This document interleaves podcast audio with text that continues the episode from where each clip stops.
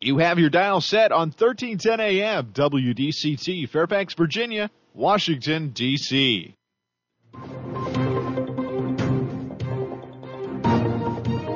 워싱턴과 미국, 그리고 세계의 흐름을 짚어보는 라디오 워싱턴의 시사 토크쇼. 워싱턴 전망대.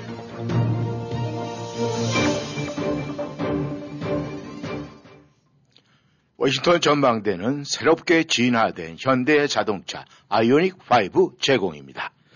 워싱턴 전망대 오늘은 6월 9일이죠. 목요일입니다. 시작하겠습니다. 1월 6일의 의사당 폭고 사태, 작년 1월 6일 여러분께서도 잘 기억하시리라 믿습니다. 이 1월 6일 의사당 폭고 사태에 대한 의회 청문회 개시와 함께 트럼프 전임 대통령의 개입과 책임 문제가 다시 워싱턴 정치판을 흔들 것 같습니다. 우크라이나에서는 러시아와 우크라이나 양측 간의 사활을 건 돈바스 전투가, 아, 돈바스 전투가 이어지고 있고 한국에서는 북한의 그 임박해 보이는 핵실험이 한반도 긴장을 고조시킬 것으로 우려가 되고 있습니다. 이렇게 세계는 지금 혼돈의 세상을 어, 이어가고 있는 가운데 우리 모두가 세상을 바라보는 눈이 좀 더 정확해야 하지 않을까 그런 생각을 해봅니다. 워싱턴 전방내 오늘은 우크라이나 소식부터 알아보도록 하겠습니다. 오늘도 김영일 해설위원 함께 하십니다. 안녕하셨습니까? 네, 안녕하십니까? 네. 이 우크라이나 전쟁이 계속해서 침체 아니면 또또 다른 언론에서는 아, 지금 굉장히 뭐 폭발적으로 전투가 진행이 되고 있다. 이런 이야기가 계속 흘러나오고 있는데 지금 현재 우크라이나 전쟁 상황은 어떻습니까? 네, 이 뭐 상대적으로 지금 보도들이 많이 줄어들었죠. 예, 그래서 지금 뭐 끝난 거가 아니냐라는 어떤 식으로든 이제 그런 생각들을 할 수도 있는데 그렇지는 않습니다. 지금 어, 여전히 치열한 전투가 벌어지고 있고 어떻게 보면 돈바스 지역에서 이제 일종의 서로 양측 간의 사활을 건 전투가 벌어지고 있는데 하여튼 한마디로 요약을 해본다고 한다면은 지금 그 우크라이나의 전단은 그 돈바스 일원의 동부, 네. 그 다음에 어, 이제 남부 쪽, 어, 저기 헤르손이라든가 그 일대를 비롯한 남부 지역에 크게 두 개의 전단이 지금 어, 형성 저 전개돼 있다라고 이제 생각을 하면 되고 네. 돈바스 지역에 에, 그쪽을 마지막 남은 이제 그 세베르도네츠크라는 그 도시 거기를 중심으로 해서 이걸 장악하기 위해서 이제 러시아의 총 공세가 펴지고 있고 네. 우크라이나는 그쪽에서 막고 있고 남부 쪽에서는 우크라이나가 반격을 개시하고 있는 이런 정도 상황이라고 생각하시면 되겠습니다. 네. 그러니까 뭐 지난번에 한번 한, 한반도를 비슷하게 비유를 들어서 말씀을 드렸는데 네. 대략 지금 강원도 지역 쪽에서는 어, 러시아군의 총 공격이 이루어지고 있고 음. 남해안 지역 쪽에서는 우크라이나군의 아, 반격이 이어지고 있다 이렇게 네. 생각하시면 될 것 같아요. 네. 지금 이거 왜 이제 아, 특히 이제 돈바스 지역 같은 경우는 뭐 제렌스키 대통령 같은 경우가 네. 이제 여기에 향배가 앞으로 그 전쟁의 관건이 될 거다라는 식으로 얘기를 했는데 네. 예, 왜냐하면 지금 이 세베르도네츠크라는 데 같은 데를 장악을 하고 나면은 이제 러시아가 추, 추진해왔던 그 동부 지역의 반군 지역들, 반, 그 우크라이나에 대한 반, 예, 예. 그 다음에 친러, 이런 세력들이 장악하고 있는데 그 일대를 사실상은 다 장악하는 거거든요. 네. 음, 그러니까 일종의 모습을 받고 이제 여기는 우리 땅, 뭐 이런 식으로 어, 이제 저기 할 수 있는 그런 여지를 주기 때문에 네. 자, 전 절대 거기는 아, 놓쳐서는 안 된다. 음. 하는 식으로 좀 반겨, 저, 저항을 하고 있고. 네. 근데 전세는 대체적으로, 어, 일단은 좀 밀리, 어쨌든 밀리는 것이 많이 후퇴해서가 아니라, 네. 아, 러시아군의 공세를 좀 힘겹게 방어하고 있는, 음. 이제 얼마 안 남은 네. 짜투리 비슷한 이런 상태도 그런 것 같고, 남부 지역에서는 이제 거꾸로 이제 우크라이나군 쪽이 헤르손을 중심으로 해갖고 가까이 근접해 가면서, 어, 이제 추경 내지 격퇴 내지 이런 양상을 보이고 있는 게 아닌가. 예. 아, 이제 이렇게 얘기를 할 수 있을 것 같아요. 네. 그렇다면은 뭐 이 전문가들이 예상하는 대로 이 장기전으로 갈 것 같은데 이렇게 만약에 이 전쟁이 장기전으로 가는 게 불가피하면은 여기에 대한 뭐 러시아나 우크라이나 입장 각자의 입장은 분명히 있을 것 같은데 지금 이렇게 노출된 입장은 있습니까? 자, 지금 일단은 이제 현재 전개되고 있는 거는 역시 이제 러시아군 같은 경우가 아, 절대적으로 지금 병력이 부족한 것 같아요. 네. 물론 러시아가 큰 나라고 기본 군사력이 막강한 나라긴 하지만은 네. 어쨌든 이제 남이 나라에 와서 공격을 하고 거기 장악을 하려고 한다면 훨씬 더 많은 수의 어, 병력과 군사력이 집중 투입이 돼야 되는데 네. 지금 그렇지 않은 것 같아요. 네네. 그러니까 이 그렇다고 해서 지금 러시아가 전국적인 지금 이제 특수전 뭐 이런 식으로 해갖고 네. 전면전이라는 표현을 삼가하고 있는데 만약에 이제 전면전을 선포하고 어, 그렇게 된다고 하면 이제 징집 강제 동원이 될 수 있겠죠. 네. 이렇게 된다고 하면은 어 그로 인한 이제 여러 가지 그 안쪽의 여론들 음. 어, 뭐 이런 것들이 거세게 나올 수 있기 때문에 일단 국지전에 이런 식으로 해갖고 그 보니 병력이 이제 부족하죠. 네.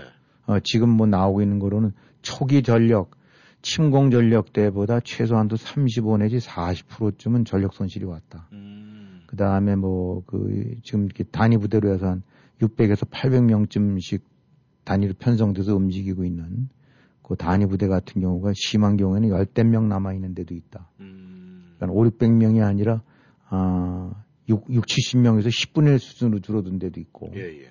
뭐다 죽었다라기보다는 이리저리 부상도 하고 딴 데로 빼내고 뭐 이런 식으로 해서 하여튼 그 굉장히 엉성한 것 같아요. 그러다 네. 보니까 이제 어떤 상황이 나게 되냐면 병력을 충원해서 신병 보충병을 투입해야 되는데 네. 안 되니까 제일 지금 제일 그, 그, 어, 그야말로 당하고 있는 데가 바로 그 도네츠크라든가 이 지금 돈바스지요. 예. 예, 바로 러시아 반군들이 장악을 하고 있었던 네네. 지역. 맨 처음에 전쟁 탁 나고 나니까 야 이제 우리나라 우리 살 판 났다라고 음. 해서 했다가 아 이제 근데 그 지역이 인구가 한 대략 600만 정도가 되나 봐요. 네. 우크라이나 전체가 한 5천만 명쯤 되는 데서 음. 한 600에서 700 사이쯤 되는 것 같은데 적지 않은 인구죠. 네. 그러니까 러시아가 친러 반군 조직들이 장악하고 있는 지역 지금 당연히 장악하고 있죠. 음. 여기서 징용들을 이제 징집을 하나 봐요. 네. 그러니까 본국 러시아 본토 내에서 해오고 나면 이리저리 반발이 심해지고 네. 사상자 많고 그러다 보니까 여기서 해갖고 뭐 18세에서 65세까지라니까 이거 사실은 뭐 시니어고 뭐고 다 포함되는 거죠. 네. 남자들은 거기 강제 징집을 해갖고 네. 그렇게 해서 어 일종의 총알 바지로 쓰는 거죠. 음. 그러니까 이건 뭐, 이, 그렇기 때문에 지금 이제 친러 반군 지역 같은 데서도 명령 불복종이라든가 저항이라든가 이런 것들이 좀 곳곳에 나오고 네. 화염병들이 많이 터진다 그러더라고요. 징집소 같은데. 음. 우리 친데인데 그러면 이제 병무청 징집소가 있을 거 아닙니까? 예, 예. 그런데 막 그 화염병이 던져지고 있다는데 이거는 이제 주민들 반발이 일어나는 거죠. 아니, 엄하게 왜 우리를 잡아다가 음. 우크라이나 우리랑 좀 총부리 겨누고 싸우려는 거냐. 네. 라는 식이 되는 거죠. 이게 지금, 아, 양쪽이 이제 전황을 딱 얘기한다고 그러면 어느 쪽이 one side하게 밀어붙이는 것이 아니라, 네. 어, 지금 서로 팽팽하게, 아, 삿바 싸움 하듯이 밀고 당기고 있는 상태인 것 같고, 그러다 보니까, 아, 그 대신 또 양쪽이 어느 쪽도 포기할 생각은 없는 거예요. 이, 이- 이 상태에서. 예, 예. 그러니까 이제 이 충돌은 하고 있는데 본격적인 공격이라든가 이 기갑부대라든가 보병부대가 진군하는 것보다는 네. 포병전으로 주로 이제 좀 하고 있는 진지 구축해놓고 네. 더 앞으로 밀고 나가기에는 역부족이죠. 그러니까 초기에 침공이라는 것이 원래 밀고 나가야 되는데 러시아 입장에서도 그걸 밀고 나가서 심- 심부로 밀어붙일 만큼 두세 배 병력이 많은 게 아니니까 음. 나갔다가 깨지니까 그렇다고 이제 우크라이나 같은 경우도 격퇴를 시키려면은 총 진군을 해서 몰아붙여야 되는데 그 정도 여력은 안 되고 네. 그러니까 각자 참호 진지 구축해놓고 포로만 때리는 주로 음. 그래서 지금 그 러시아가 아, 일단 돈바스 지역 같은 데를 중심으로 해서 최대 추가 2차 공세를 펴고 그랬는데 네.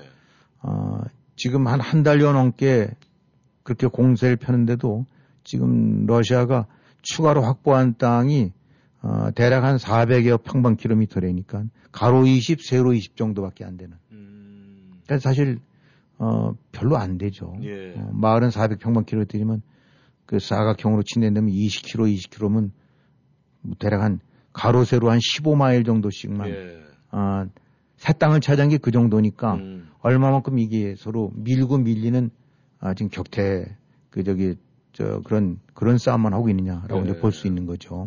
그러니까 하여튼 러시아 전력 같은 경우는 한 40% 이상은 지금 깨진 것 같고 네. 공식적으로 나오고 있는 것만 해도 우크라이나 쪽에서는 뭐 탱크 같은 경우가 한 1,300대 정도를 파괴했다라고 얘기를 하지만은 네네.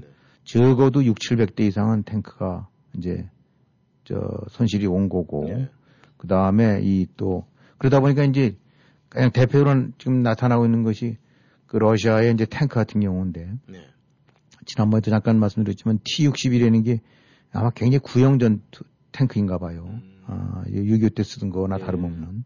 어, 이제 그런 것들인데 그런 것들이 이제 창고에서 고철 창고에서 이제 증발돼서 나와서 음. 전선에 다시 현역으로 투입되는 것들이 예. 보이고 그걸로 더 들어온 거를 보게 되고 나면은 뭐 그 이름이 아, 저 앞에 부분이 잊어먹었습니다. 무슨 76으로 나가는 전차예요. 네. 경전차인데 음. 그거는 장갑 두께가 2cm 정도밖에 안 된대요. 음. 요거는 2차 대전 때 초반 때 쓰던 거랍니다. 네. 그러니까 지금 뭐냐면 이 T62도 안 돼서 이제는 요 76형 경전차 네. 이런 건데 이거는 투입돼서 써봐야 음. 우크라이나군의 그 기갑 전차들 어느 것도 파괴시킬 능력이 없대요. 네. 그러니까 이제 아 지금 러시아군의 보급 상태라든가 전력 상태를 짐작해 보는 것이 바로 이제 여러 가지 측면이 있겠지만은 네네. 이 기갑 능력들을 보는데 음. 그러니까 한마디로 여기는 지금 벤츠나 이런 거로 하는데 새나라 택시 같은 거 갖고 지금 음. 어, 다시 또 수리해서 나오는 시기니까 네. 아, 지금 러시아가 좀 어떤 상태냐 어, 이제 이렇게를 짐작하는 거죠.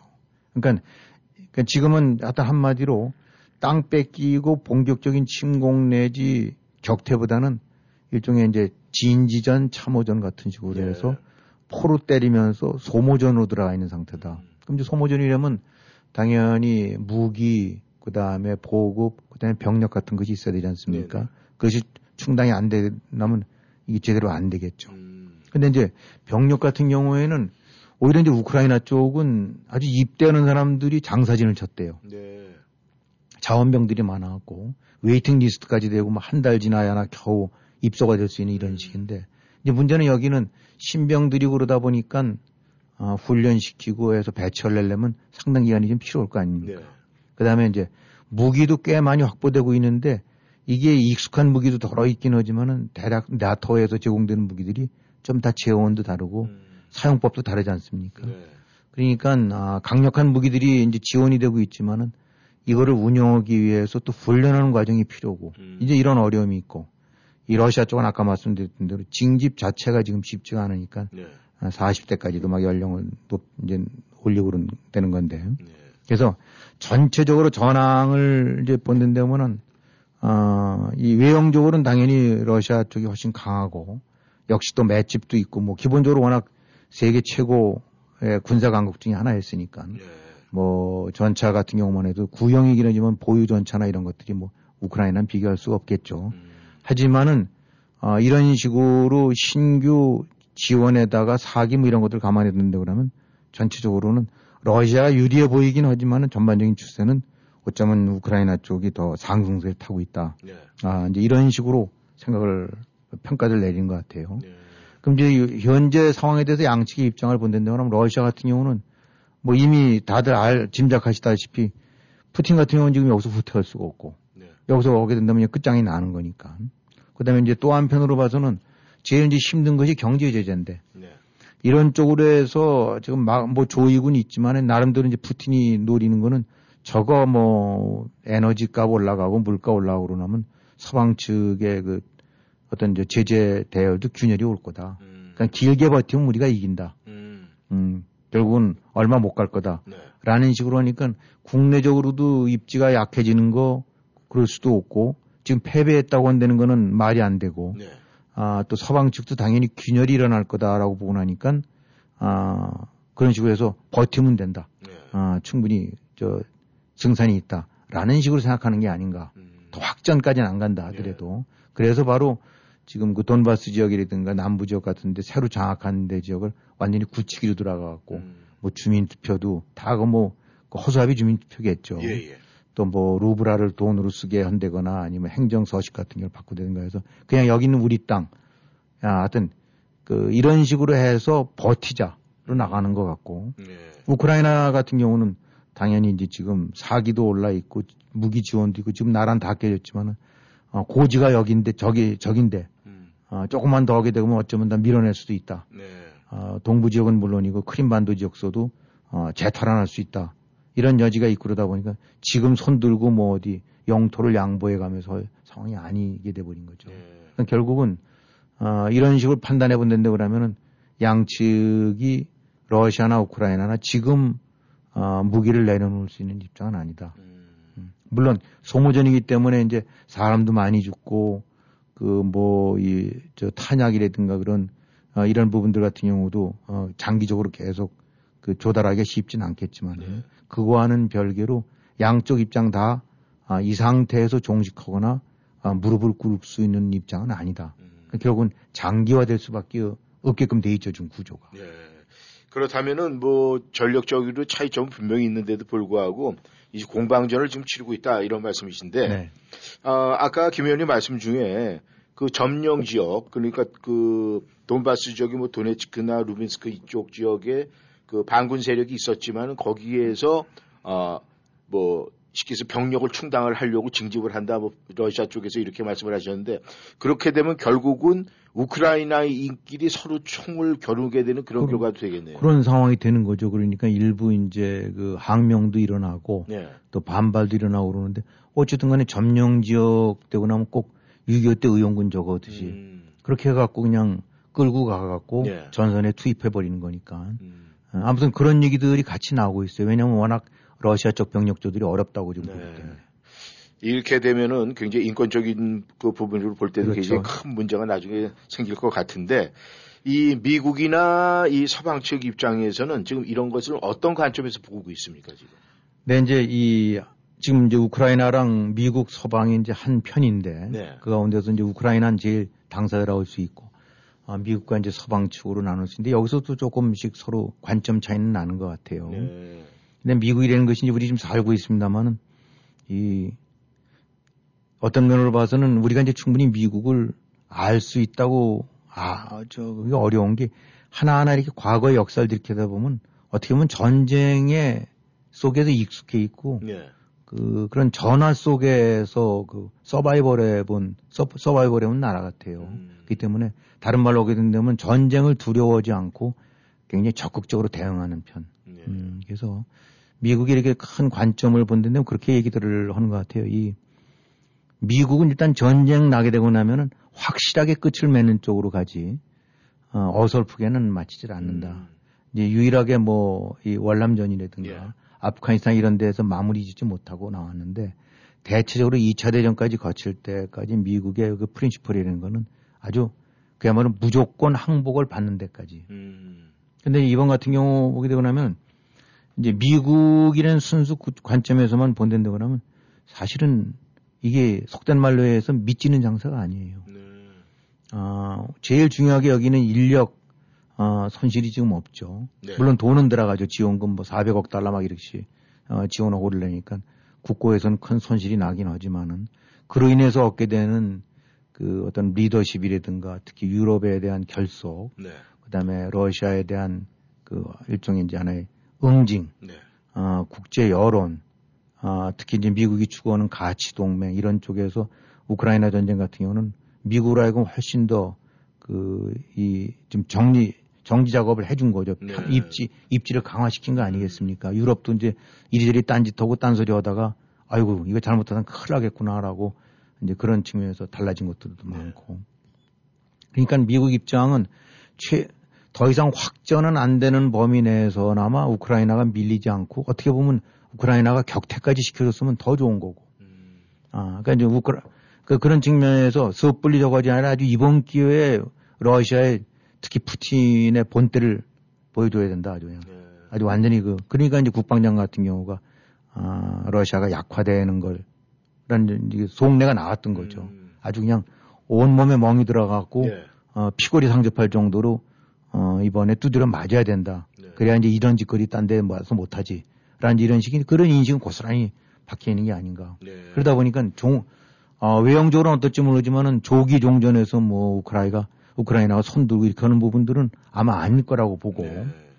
그 대신 이제 서방 측 쪽에서도 아, 특히 이제 그 가장 그 이제 서유럽이라고 국가로 할 수 있는 네. 독일이라든가 프랑스라든가 이탈리아 이런 데 같은 경우는 조금 더 관점은 다른 것 같아요. 영국은 또 좀 다르죠. 음. 영국은 가장 적극적으로 이제 미국과 그 한 팀을 이루고 있는데 그런데 같은 경우에는 예, 어찌든 간에 하여튼 마크롱이 가끔씩 그 이제 그런 말을 해갖고 이제 우크라이나도 불끈하고 음. 속을 뒤집어 놓는데 어, 일단 그런 나라들 입장은 아, 푸틴을 너무 몰아쳐갖고 코너에 몰아넣어서는 안 된다. 음. 라는 인식들을 가지고 있는 것 같아요. 네. 그러니까 적정선에서 어, 타협점을 찾아야 되지 않느냐 네. 어, 이런 건데 이제 이런 데 같은 경우는 에너지라든가 어, 이런 바 이제 러시아의 의존도도 높고 또 하나의 그 지역적으로 누가 뭐래도 유럽의 강국이니까 음.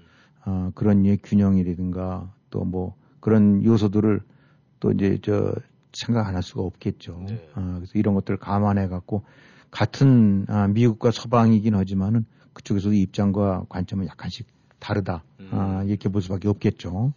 그래서 이제 이런 것이 결국은 한쪽은 더불어 살아야 된다. 그리고 네. 또 한쪽은 아주 이번 기회에 그냥 그 다리몽둥이를 부, 부러뜨려 버려야 된다. 음. 라는 생각을 하고 있는 거고 우크라이나 쪽에서는 그냥 이를 악물 다음에 이번 기회에 아주 그냥 다 어떻게 이제 해, 저 원상회복 시키거나 시켜야 된다니까 약간들 좀 서로 속셈들이 다르다고 봐야 되겠죠. 네. 근데 이제 이 유럽 국가들 중에서도 서유럽이 아닌 동유럽 국가들, 이제 폴란드라든가 루마니아, 네. 헝가리는 조금 뭐 지금 정권이 아 이제 친러 정권 시하게 돼 있습니다만 나토 이론이지만은 그다음에 이제 리투아니아 이런 이제 발틱 3국 예. 여기는 바로 러시아랑 국경을 접하고 있는 데들이에요. 네. 이런 데는 또 달라요. 아, 그러니까 이런 데는 이번에 우크라이나 보게 되니까 까딱하면 다음 차례는 우리다. 음. 아주 이번 기회에 죽여야 된다. 아주 러시아를 그냥 완전히 약호를 완전히 다 적어야 된다. 그래갖고 가장 적극적으로 폴란드 같은 경우는 아주 발벗고 나서면서 네. 어, 이 적극적으로 우크라이나를 돕고 있고 음. 또 다른 그 구동국권 국가들 과거에 이제 바르샤바 조약 기구에 들어서 있던 러시아의 일원이었던 나라들 같은 데지만 러시아와 국경을 접하고 있는 나라들은 까딱하면 우리도 저걸로 당할 수가 있으니까 바짝 이번에 단결을 해갖고 네. 어, 러시아의 버릇을 고쳐놔야 된다. 음. 그러니까 지금 뭐 나토 30국 이렇게 얘기는 하지만은 네. 어떻게 보면 이제 한 지붕의 서른 가족이죠. 음. 어, 그래서 외형적으로는 원팀이고 뭐 그 가운데서 헝가리 또 터키 같은데 약간 삐딱하게 나오는 점도 있긴 하지만 하여튼 유럽 전반적인 나라들도 같은 아, EU라는 이름 혹은 나토라는 이름 속에 들어있긴 하지만은 그 여러 가지 자기네들이 처한 상황이라든가 지형적인 위치 예.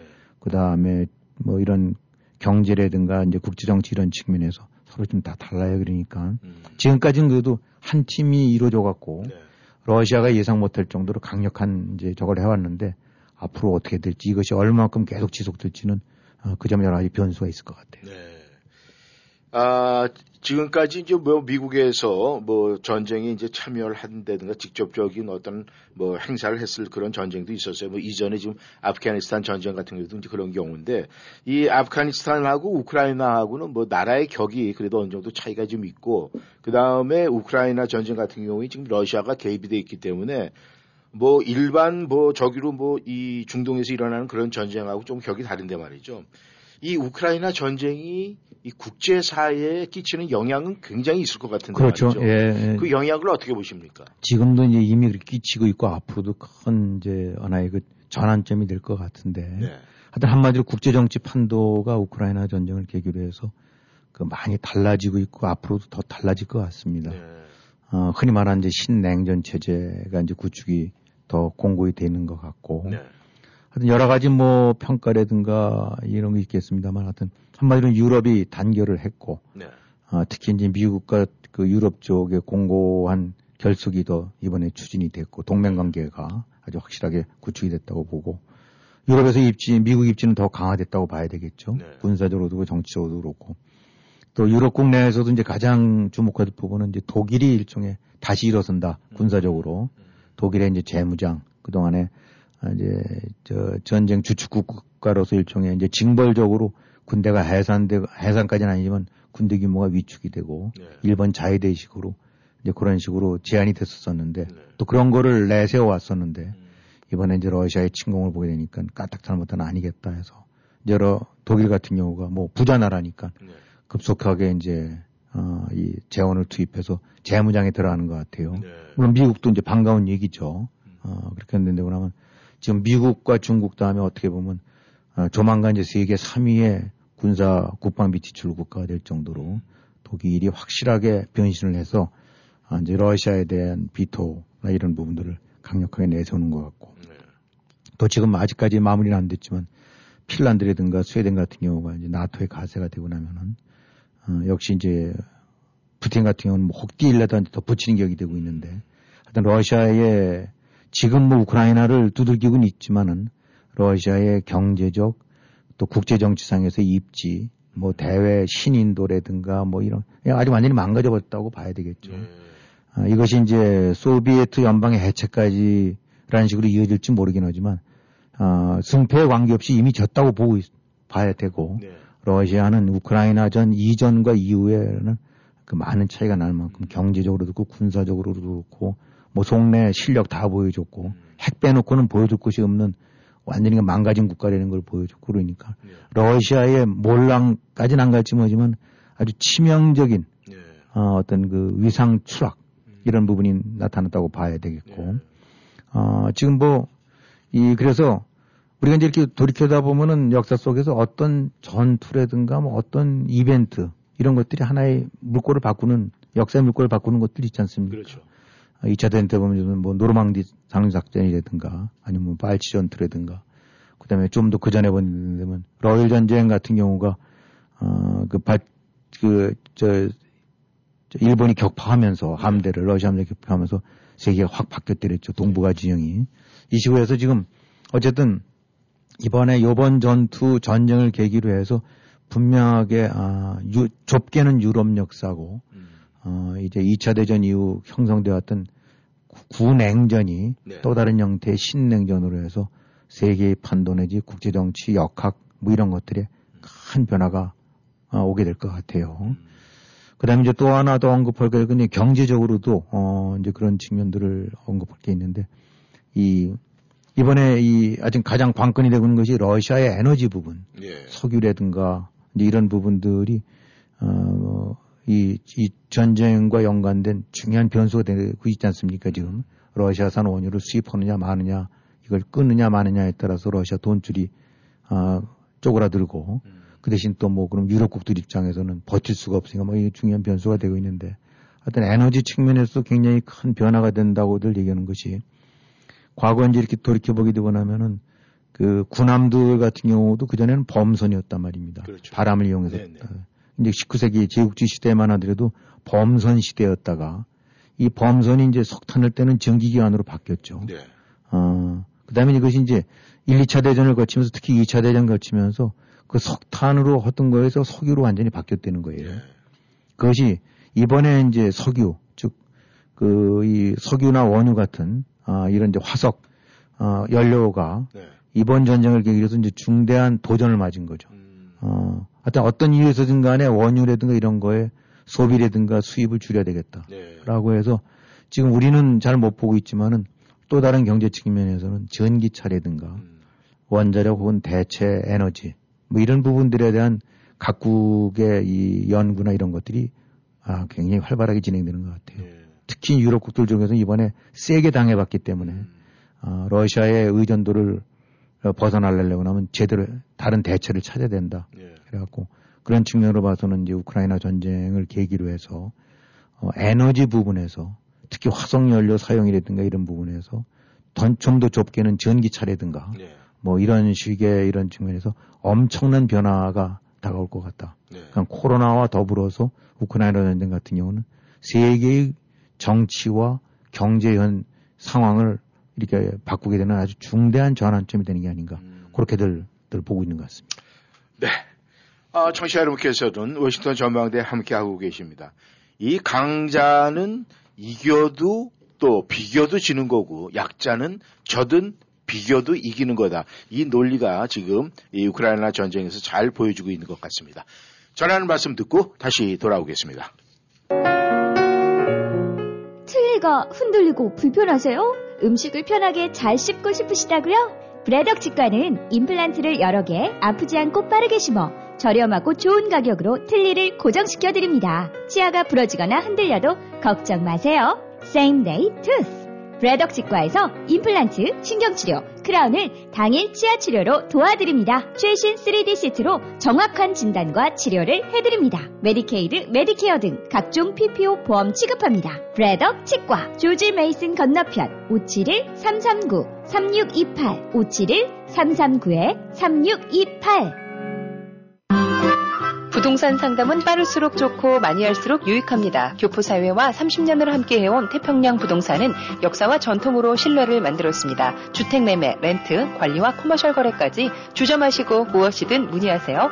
특별한 거래의 기술과 전문성으로 고객에게 다가갑니다. 부동산 상담, 빠를수록 좋고 많이 할수록 유익합니다. 703-266-3828 부동산 관련 무엇이든 물어보세요. 703-266-3828 태평양 부동산 네 웰빙모아 가봤나? 엄마야 뭐라카노 내는 벌써 하나 샀다. 몸속 구석구석 지압 효과, 뜨끈뜨끈 온열 효과, 시원하게 뜸을 떠주는 뜸 효과까지 3H 지압 침대입니다. 62개의 세라믹 지압봉이 척추의 곡선을 따라 시원하게 마사지해주는 최첨단 온열 침대 3H 지압 침대. 당장 사야겠다. 웰빙모아로 오세요. 무료 체험도 하시고 무이자 할부 구입도 상의하세요. 애난데일점 703-256-5500 센터빌점 703-830-7755 웰빙 모아 곧 65세가 되시나요? 메디케어 신청을 하실 때입니다. 메디케어 무료 상담과 신청은 703-591-0009로 전화주세요. 메디케어 ABCD supplement 치과 혜택을 상세히 알려드리는 조은혜 보험. 메디케이드 있으신 분들의 추가 옵션도 꼭 확인하세요. 자동차 사업체 보험도 절약하세요. 보험료를 확실히 내려드리는 조은혜 보험. 703-591-0009 억울한 교통사고 당하셨습니까? 음주운전 심각한 교통위반 티켓을 받으셨습니까? 32년간 교통사고를 전문으로 처리해온 마우리와스 변호사가 풍부한 경험 바탕으로 여러 번 문제를 해결해 드립니다. 한인사회의 명성 높은 마우리 와츠 변호사에게 믿고 맡기십시오. 최선을 다해 책임지고 도와드리겠습니다.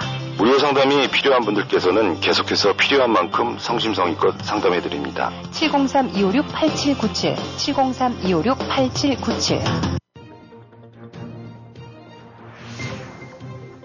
여러분은 지금 라디오 워싱턴 그리고 미주경제 신문 대표인 김용일 해설위원과 라디오 워싱턴 콘텐츠 본부장 이구순이 진행하는 워싱턴 전망대를 함께하고 있습니다. 전하는 말씀 듣고 다시 돌아왔습니다. 아, 우리가 이 세계의 소용돌이 속에서 조금 머리를 식힐 겸 이 대한민국으로 좀 돌아가 보겠습니다. 근데 더 머리가 아파질지는 저도 개런티를 못하겠습니다만은 윤석열 정부 이제 어느덧 한 달이 됐습니다. 김현희 어떻게 평가하십니까? 네, 뭐 이제 한 달이 됐죠. 그러고 보니까 5월 9일인가 저거에서 예. 저 대선이 된 거니까. 음, 뭐 정부 자체 출범보다는 이제 사실상 뭐 당선이 되고 나면 정부나 다름이 그렇죠. 없으니까. 네. 어, 지난 한 달 이렇게 쭉 보게 되고 나면 그 통상적으로 뭐 정권이 바뀌었을 때 나타나는 거와는 좀 달랐던 것 같아요. 무엇보다도 이제 지, 패배한 쪽이라고 해야 될까요? 나간 정권 쪽에서 이 보통들 대선에서 지고 나면 그야말로 속된 말은 납작 엎드려 갖고 네. 그다음에 이제 자기들 남대로 반성하고 뭐 이렇게 해서 다음을 보고 이런 것들인데 이번에는 좀 다른 것 같아요. 에, 뭐0.7% 차이로 졌다 그러든지 그러니까 이제 오히려 무슨 젖잘싸 음. 졌지만 잘 싸웠다는 식으로 해서 졌지만 진 거가 아니다라는 식의 얘기 생각을 들 하는 것 같고 네. 또 아마 국회에서 다수당을 있으니까 그 국회 뒷배가 있으니까 여전히 뭐 우리가 주도할 수 있다라는 생각에서 그런지 모르지만은 하여튼 뭐 전혀 쫓겨난 정권이라기보다는 오히려 더 기세등등하게 했는데 뭐 이런 류의 반성 없이 이제 이런 인식이 결국 이제 또 뭐 지방선거까지도 참패를 갖고 왔긴 했지만은 네. 어쨌든 어, 진 쪽에 정권을 내준 쪽의 그 어떤 정치 환경이나 분위기는 그 전과는 많이 다른 것 같은데 네. 하여튼 이제 새 정부 뭐 일일이 이제 여러 가지 저 강료들도 임명하고 이제 이제 정책도 수립돼 나가겠습니다만. 아직 뭐 장관들도 다 저기 정해지지 않은 데가 많으니까. 네. 어, 어, 이- 디테일하게 지금 적을 상은 아닌 것 같고. 단지 그래도 이제 가장 먼저 정비됐고 그 다음대로 골결 갖춘 것이 이제 외교 안보 부문이라고 할 수 있는데. 네. 지난 이제 새 정부 어가 이제 출범하면서 이제까지 걸어온 길을 보게 되고 나면은 그동안 전임 정권 문재인 정권이 지녀왔던 폐해라든가 이런 것들을 어 제대로 그걸 잘 이제 짚어 나가고 네. 어 그 개선시켜 나가면서 방향은 잘 잡는 게 아니냐. 네. 음, 무엇보다 이제 한미 동맹 또 한일 관계 개선이라든가 한미일 동맹 어, 이런 부분들에 있어서 전 정권과는 확실하게 다른 명백하게 다른 스탠스를 잡는 것 같고 네. 어, 또 중국에 대해서도 어, 개끌리듯 끌려다녔던 거에서 벗어나갔고 네. 그 남들은 목소리를 할 말은 해야 되겠다는 입장으로 잡아가는 것 같아요. 네. 특히 이제 북한 핵을 포함해서 북한 도발 문제도 사실 지난 정권 같은 경우에는 뭐 그대로 그냥 노예처럼 굽신거리면서 쳐다만 보고 있었었는데 시키는 대로 하고 네. 도발이라는 말조차도 못하고 군대인지 홍길동 군대인지 모를 정도로 흐물흐물했었었는데 네. 네. 어쨌든 도발이 됐었을 때 명백하게 도발이라는 언급을 하고 또 북한에 끌려가지 않겠다 혹은 북한을 주적 개념으로 삼아서 하는 이런 부분 부분들이 네. 어, 다 제대로 된 원칙으로 이제 다시 돌아가는 게 아닌가. 음. 그래서 뭐 문정권이 했었던 그 무슨 그 종전선언이든가 한반도 평화 프로세스라든가 네. 김정은이 뭐 비핵화 의지가 있느니 없느니 해갖고 그런 류의 그 망상에서 헤어나지 못하고 5년 내내 헤맨 그, 저, 잘못된 짓거리들을 했는데 네. 어, 그런 북한에게라든가 한반도 또 한미 한일 관계 이런 것들이 정확하게라도 리얼리티를 파악을 하고 네. 현실을 제대로 깨달은 상태에서 대처해 나가고 있는 것이 아니냐 네. 아, 이렇게 이제 볼 수 있을 것 같습니다. 지금 뭐 강경 그러니까 북한과 뭐 전쟁을 하는 것이 아니라 네. 아, 김정은이 핵 의지, 핵 포기 의지가 있다라고 생각하는 것 자체가 가장 비현실적인 착각이자 기만이라는 거죠. 음. 그런 것들을 현실을 제대로 파악을 하고 있다라고 이제 우리가 볼 수 있는 얘기죠. 네. 아, 그리고 이제 뭐 지금 구체적인 케이스보단 뭐 이렇게 이제 부분 부분 나타나고 있습니다만 어쨌든 그동안에 이제 문재인 정권 때 망실됐었던 민주나 자유 인권이나 이런 것들이 외면되어 왔었고 어 뒤로 저 내쳐져 있었었는데 음. 그런 부분들을 바로 잡아 나가려는 그런 모습들도 보이고 있는 것이 아니냐. 음. 어, 그리고 또 이 국제사회의 어떤 책임 있는 일원으로 좀 나가려고 하는 그런 모습들. 음. 인도 태평양 전략 때 어, 구축에도 같이 참여를 하고 네. 우크라이나나 이런 때 부분에서도 어, 소극적으로 하는 것이 아니라 좀 더 적극적으로 목소리를 내고 음. 뭐 이런 것들 해서 전체적으로 어, 한번 종합을 해본다고 한다면은 뭐 국내 경제 정책, 뭐 고용, 산업 정책 같은 경우까지는 아직은 월갈불 단계는 아닌 것 같고 네. 아 일종의 큰 원칙이라 틀이라고 할수 있는 네. 어, 이런 그 이데올 이제 이념이라든가 외교 안보 이런 정책 쪽 부분에서는 어, 새 정부가 어, 전 정권의 어떤 폐해를 다 어, 제대로 짚어내면서 네. 올바른 방향을 잡아오고 있는 것으로 어, 저 저는 그렇게 평가하고 싶습니다. 네. 아, 그러면 이제 윤석열 정부의 한 달, 앞으로 우리가 이제 더 지켜봐야 되겠는데, 지금 이제 여야가 이제 바뀐 상황이에요. 그런데, 어, 대통령 후보였던 이재명, 지금 이제 국회의원이 됐습니다만은, 뭐, 야당의 뭐, 대표 출마를 하겠다 이런 얘기가 솔솔 나오는데, 이런 얘기가 나왔어요. 이 이재명 의원이 이 녹취의 달인이다. 그래서 요번에 성남시장에 당선이 된 당선인이 그래서 그 사람 사람이었는데 자기가 그 사람을 떠났다 이제 이렇게 얘기를 했어요. 그러다 보니까 그 녹취의 달인이 결국은 녹취 때문에 무너질 수도 있다. 뭐 이런 음. 지금 얘기가 나오고 있는데 아무튼 이 야당 쪽이 뭔가가 좀 바뀔 것 같습니까? 글쎄요, 이제 뭐, 어, 정치적으로 이제 선호들 떠나서 또 이제 야당은 어떻게 변하는가 이렇게 보게 되는데 그러면 그 아까도 말씀드렸지만 이제 뭐 졌지만 잘 싸웠다, 젖잘 싸. 네. 어, 뭐 이게 지금 한마디로 현재 야당의 인식 같아요. 음. 그러니까 이 뭔가 사실 쫓겨난 쫓겨난 건데 네. 음, 진 거지만 동시에 다른 말로 하게 되고 나면 어, 그 압도적인 우위를 차지하고 있다가 5년 만에 또 지방선거 때도 그냥 완전히 참패를 해서 어, 쫓아, 쫓겨난 건데 네. 왜 쫓겨났는지 왜 패배를 했는지에 대한 어, 그런 아주 그 뿌리 깊은 성찰이 없는 것 같아요. 네. 음, 젖잘싸는 얘기는 그 둘이 잘한 거 아니냐. 그건 이제 이 일종의 뭐 그냥 그 맹신적으로 이렇게 지지하고 있는 일종의 이제 일부 그 그거를 이제 여전히 믿고 있는 것 같은데. 예. 이번에 뭐 지방선거 때 이제 이재명 대선 후보가 다시 또 의원으로 됐긴 했었지만은 개개인 문제를 떠나서 대선에서 패배한 후보가 어 뭐 한 달도 채 얼마 안 돼서 다시 후보로 나서서 또 거기서 됐다는 건 어떻게 보면 이재명이라는 사람이 됐다는 것 자체가 한마디로 야당이 야당 인식이나 이런 것이 비전이 없다라고 봐도 되는 거죠. 예.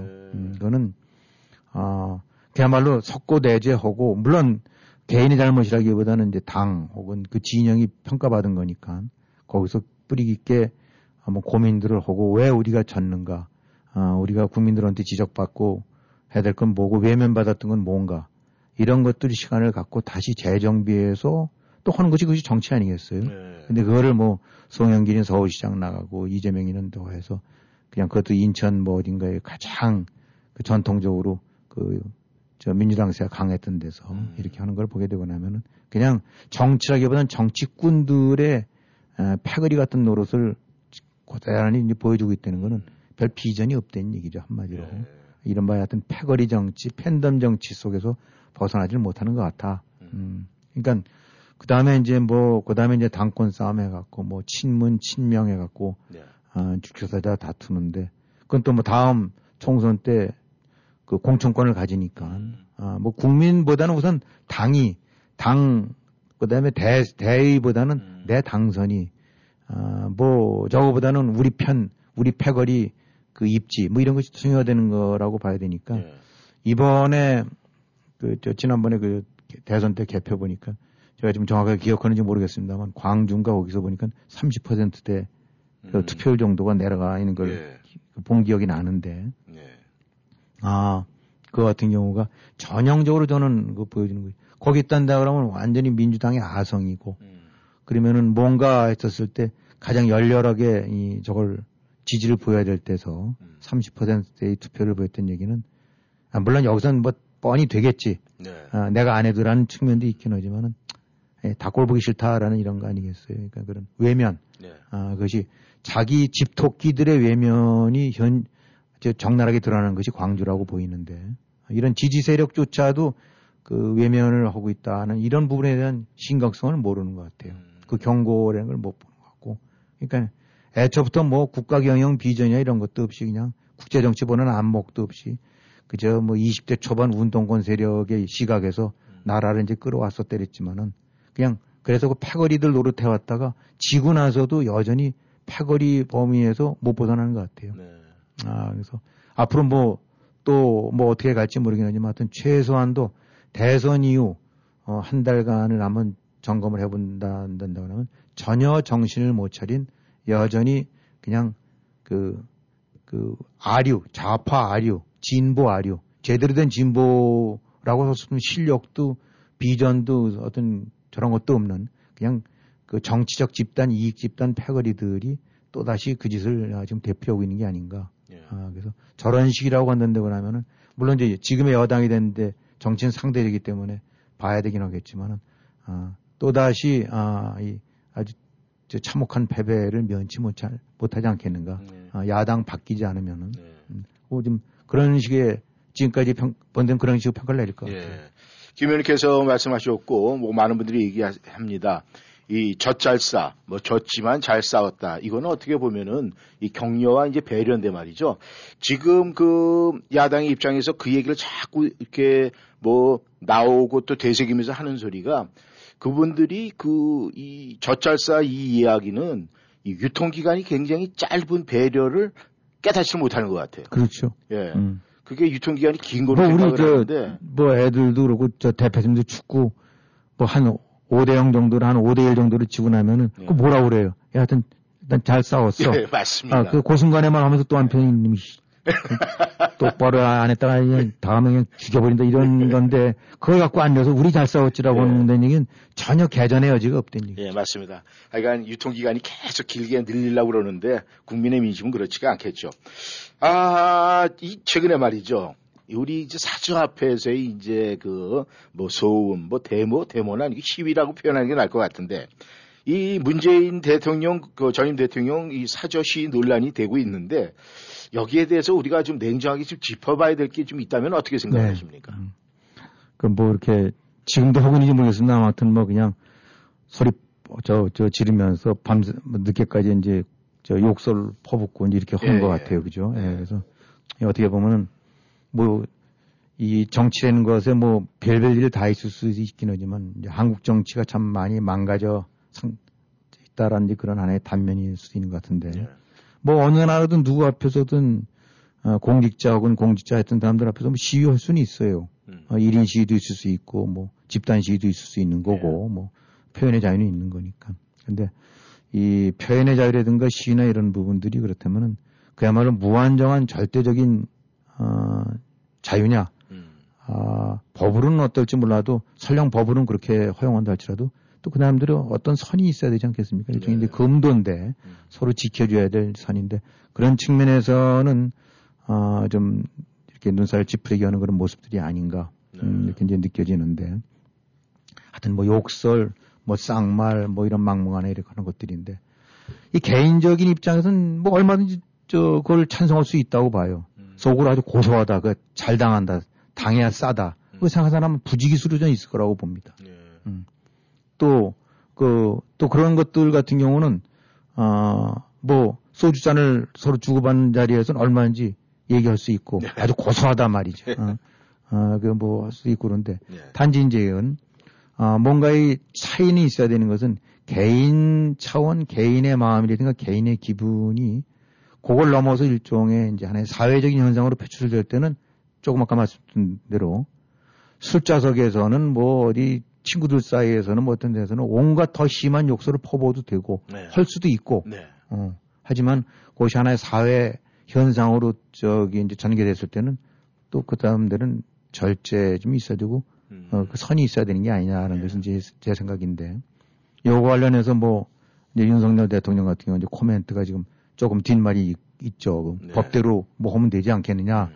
현직 대통령 저거에도 시위 오는데 뭐 그 얘기는 뭐냐면 그 법대로 하면 되는 거지 뭘 이제 이런 얘기인데 예. 뭐 틀린 말은 아니죠. 아 근데 타당한데 보이긴 하지만 여기서 보게 나면 그 어떤 인식에 대한 그런 것에서 약간 좀 적절치 않은 점이 어, 내포되어 있는 게 아니냐. 음.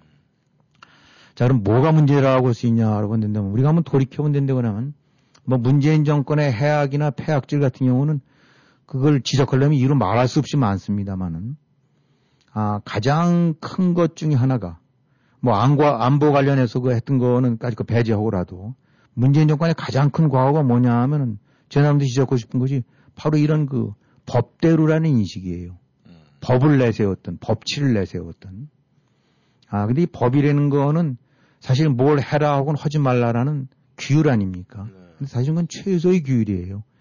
어, 머릿속에 있는 생각까지도 다 정, 저기, 가타부터 할 수는 없죠. 그러니까 법이 최상이 아니라 어떻게 보면 최소의 규율입니다. 네. 이 법을 넘어서는 것들이 결국은 보통 상식과 윤리, 도덕 음. 이런 것들 같은 경우는 규율은 안 돼 있지만은 조문화는 안 돼 있지만 어떻게 보면 인간의 행동이라든가 이런 거를 규율하는 더 상위 개념일 수가 있는 겁니다. 법을. 그러니까 법을 넘어서야 된다는 얘기죠. 네. 근데 이 문재인 정권 과거 보게 되고 나면 패거리들은 입만 벌리면 법대로였어요. 법을 내세웠죠. 네. 온갖 비윤리, 비상식, 비도덕, 탈법 행위들 저지르면서도 법으로는 괜찮다. 음. 우리 조국으로 다시 한번 그참 조국 저참 많이 소환이 되죠. 아, 너무 끝. 이름이 조국이라고. 어, 조국이 끝나고도 끝난 게 아닌데 네. 조국 때도 마찬가지로 그 사실 간발의 차이예요. 뻔히 그 실제로 법 탈법 행위도 했죠. 네. 근데 그거를 갖고 탈법을 탈법, 어, 범법을 범법이라고 지적해서 해주면 되는 건데 네. 그걸 갖고 입만 벌리면 법적인 범위 내에서 그 당시엔 다 그랬었고 그 음. 문제될 게 없다. 법으로서 음. 바로 요런 부분이 아, 법은 혹시 뭐 이미 그건 불법이라는 것이 재판에도 나왔습니다만 설령 법으로는 허용이 됐다 하더라도 그걸 넘어서는 상식과 도덕, 네. 윤리란 잣대 속에서 명백하게 잘못된 것에도 불구하고 그거를 갖고 아, 감싸고 변명으로 일관한 거. 음. 이 부분이 바로 이제 조국 사태에서 조국의 처신이라든가 조국의 언동, 조국을 둘러싼 주변의 그 패거리들 이런 것이 바로 문재인 정권 폐악의 가장 전형적인 모습이거든요. 네. 그러니까 문재인의 가장 큰 과오는 법대로 법을 내세워서 그러니까 뭐 국회에서 다수당이라는 그러면서 뭐든지 다 해도 다 되는 식으로 음. 그때마다 나왔던 것이 법으로 뭐 집 부동산 이 경우에 아, 법으로 크게 어긋난 거 없는데 다 이거였어요. 네. 이 법이 이게 이게 다가 아니다. 아, 이 법으로만 잣대를 내세우게 되는 것이 바로 큰 문제다. 물론 법을 지키지 않고 뭐 울산 사건, 울산 저 선거라든가 월성 이런 것들 보면 다 법을 어긴 거지만 그렇죠. 법을 설령 법에 부합된다 하더라도 그 법만을 내세웠던 것이 문재인 정권의 가장 큰 과오였죠. 네. 이걸 갖고 이제 우리가 이제 흔히 내로 내로남불인데 내로남불이라고 하는 건데 이 결국 이런 류의 그 조국 수호대 뭐 문재인의 인이 부대 어, 댓글 부대 뭐 이런 것들이 다 그냥 그 그런 법과 법의 것을 내세우면서 상식 가장 기본이라고 할 수 있는 상식과 윤리 도덕 같은 경우를 다 그냥 무시해 버린 거거든요. 네. 근데 이제 윤석열 대통령 사람이 그 법대로 그 이거 부분이 좀 문제가 있다는 거죠. 음. 그래서 이 사저 시위라는 걸 한번 각자의 이제 사람들마다 입장들, 입- 위치별로 다룰 수 있는 건데 아까 말씀드렸던 대로 그저 우리 같은 개인들, 일반인들 네. 욕해도 돼요 속으로. 음. 아 자기들끼리 모여서 욕해도 돼. 그잘 됐다 아주 잘하는 짓이다. 음. 속이 다 시원하다. 그 얘기할 수 있어요. 네. 그리고 떠들어도 됩니다. 그 대신 그 다음 단계로 뭔가 이 정치인 음. 뭐 이렇게 아니면 무슨 뭐 보좌진 이렇게 좀 돼서 이 단계로 들어가면 속으로는 그런 마음이 굴뚝같이 들어도 그래도 뭔가 선을 긋고 네. 자제가 좀 필요하죠. 음. 근데 그 다음 단계로 이제 대통령, 대통령이라면 한층 더 숙고가 필요한 거죠. 네. 어. 그 소리 듣고 아마 제가 볼 땐 대략 절반의 국민들은 되게 지금 하는 거 보고 속 시원해 할 겁니다. 네. 아주 잘 됐다. 음. 좀더 당해라. 라고 하는 사람들 절반은 될 거예요. 네. 최소한도. 그러나 대통령은 이들만을 바라보고 있어서는 안 되지 않는 게 아니냐. 네. 동시에 또 다른 another 40% 정도쯤에 절반의 또 다른 국민들도 원튼 원치 않든 나랑 부합이 되든 안 되든 간에 나랑 다른 생각과 판단을 가진 국민들도 또 있다는 거. 네. 이들의 인식을 염두에 두고 고려해 줘야 되는 것이 바로 대통령이다. 음. 어, 즉 어찌됐든 간에 싫더라도 내키지 않더라도 이들을 또 안고 감싸려는 노력이 대통령으로서는 필요하다. 네. 어떤 면을 봐서는 말이죠. 지금 뭐 거대 야당이 있다고 그러지만 윤석열 대통령 혹은 윤석열 정부 사실 굉장히 하기 쉬워요. 음. 흔히 말해서 전임자 개판으로 하고 나왔기 때문에 예. 조금만 제대로 하더라도 그냥 떠요. 음. 60, 70%는 안고 가는 게 있거든요. 먹고 예. 가는 게. 그래서 이 문재인 정권의 해악이자 문재인 정권을 망친 것이 뭐냐면 결국은 패거리만 음. 같은 패거리의 입장만 대변하는 패거리 그 우두머리 노릇을 한 거거든요. 대통령 노릇을 한 게 아니에요. 음. 법대로라는 이름으로 해갖고. 네. 근데, 어, 그걸 바꿔야 되죠. 음. 그 지금 윤석열 정부가 여러 가지 과제 안고 있지만 뭐 부동산도 잡아야 되고 교육, 고용 문제도 잡아야 되고 성차별도 잡아야 되고 많이 있을 겁니다. 여러 가지 국방도 제대로 해야 되고. 근데 그거와는 다른 차원에서 가장 필요한 것 중에 하나가 대한민국을 어, 바로 세우고 하나로 만들어줘야 돼요. 어. 아까도 다른 측면에서 문재인 정권이 가장 큰 폐악이 뭐냐? 나라를 산산조각 냈다는 거. 네. 반쪽으로 내고. 어, 역대 그런 정권이 없었더랬어요. 네. 서로 이견이 있었더랬지만 이렇게 죽기 살기로 그냥 그, 저, 저 용납을 한다는데 같은 하늘 아래서 못 살겠다 이렇게까지는 안 됐었거든요. 음. 나라를 완전히 반쪽으로 해서 패거리로 분열을 시켜버렸다고요. 요거를 바로잡아야 될 것이 윤석열 정부의- 가장 큰 과제 중에 하나입니다. 음. 그러려면은 아까 얘기했던 대로 어, 특히 정치인들 어, 나가서 대통령 되고 나면 마음에 안 들고 속으로는 저건들지 모르더라도 또 달리 그래도 그거를 접고 헤아리고 손길을 뻗쳐주는 이런 자세가 필요한데 법대로라는 말은 그거에 안 맞는 다는 얘기죠 제가 볼 때는 네. 아 그래서 우리가 과거에 봤을 때 링, 링컨 같은 경우 네. 어, 저 우리 남북 전쟁 끝나고 나면서 남군들이 이제 항복을 했었을 때, 어, 그때 나왔던 얘기가 그 무기들 장군들 같은 경우 제너럴급 이런 사람들 말도 타게 하고 예. 개인화기 진위기 하면서 저 끝나게 했거든요. 원래 진나라 군대는 전부 다 무기 내려놓고 두 손 들고 가야 되는데 음. 그런 모욕 안 줬단 말입니다. 그걸 안는 게 필요한 거죠. 그것이 뭐 미워서가 아니라 수백 많은 사상자가 나왔지만 네. 그건 한 나라로 만들기 위해서는 음. 그걸 끌어안아야 되거든요. 아, 그래서 지금 뭐 그것이 단편적으로 드러난 인식일지 모르긴 하지만 법대로라는 말을 하면 안 된다. 음. 음, 법대로라는 얘기는 법치 헌된 얘기인데 아, 대통령은 법치인이 아니다. 정치인이다. 음. 법치를 넘어선 걸 해야 된다. 그걸 깨달아야 된다. 그러니까 어떤 나- 뭐 제가 볼 때는 아까 지금 쉽다고 한 것이 굉장히 쉬워요. 문재인이 하는 것만 안 하면 돼요. 음. 아주 굉장히 간단한 그 부분이 너무 많아요 그런 것들이. 예. 어, 어, 그런 측면에서 문재인이 나라를 망가뜨린 거, 사냥 쪼개고 분열하고 패거리들끼리만 대변 얻은 거, 그거 똑같이 하면 안 된다. 네. 음, 절대로 아, 윤석열 패거리 그라든가 윤석열 윤비어 청 거라든가 윤석열 부대를 만들면 안 된다. 네. 그것이 윤석열 정부가 앞으로 해야 될 가장 큰 중요한 과제인데 음. 시작 이런 걸 보면 조금 여의치가 않은데 그런 부분들 잘 깨달아야 될 거다. 저는 그걸 지적하고 싶어요. 예. 그렇다면은 이 문재인 전임 대통령 사저 앞에서 시위한다고 대구에 가서 우리도 하겠다 하는 또 다른 그 패거리 이런 정치는 하면 안 되겠죠. 그렇죠. 패거리가 패거리를 낳고, 네. 어, 그러니까 그렇다고 해서 무슨 용서라는 게 아니에요. 워- 저 울산 사건, 월, 저 원자력 사건, 그거는 그걸 봐주고 그런 것이 통합이 아니에요. 네. 그건 법대로 해야 돼요. 네. 크리미널 케이스로 해서 집어넣고 못해. 네. 이런 부분에 관해서는 아 법은 설령 시위가 허용할지 모르더라도 야 그거는 조금 모양새나 정도를 넘어서 예의가 아니라는 식으로 아우르고 가줄 이럴 필요가 있는 거다. 네. 어, 대통령은. 예. 네. 김영일 해설위님 수고하셨습니다. 청취자 여러분께서는 워싱턴 전망대에 함께 했습니다. 앞으로 욕할 일은 집에서만 합시다. 네. 감사합니다. 안녕히 계십시오.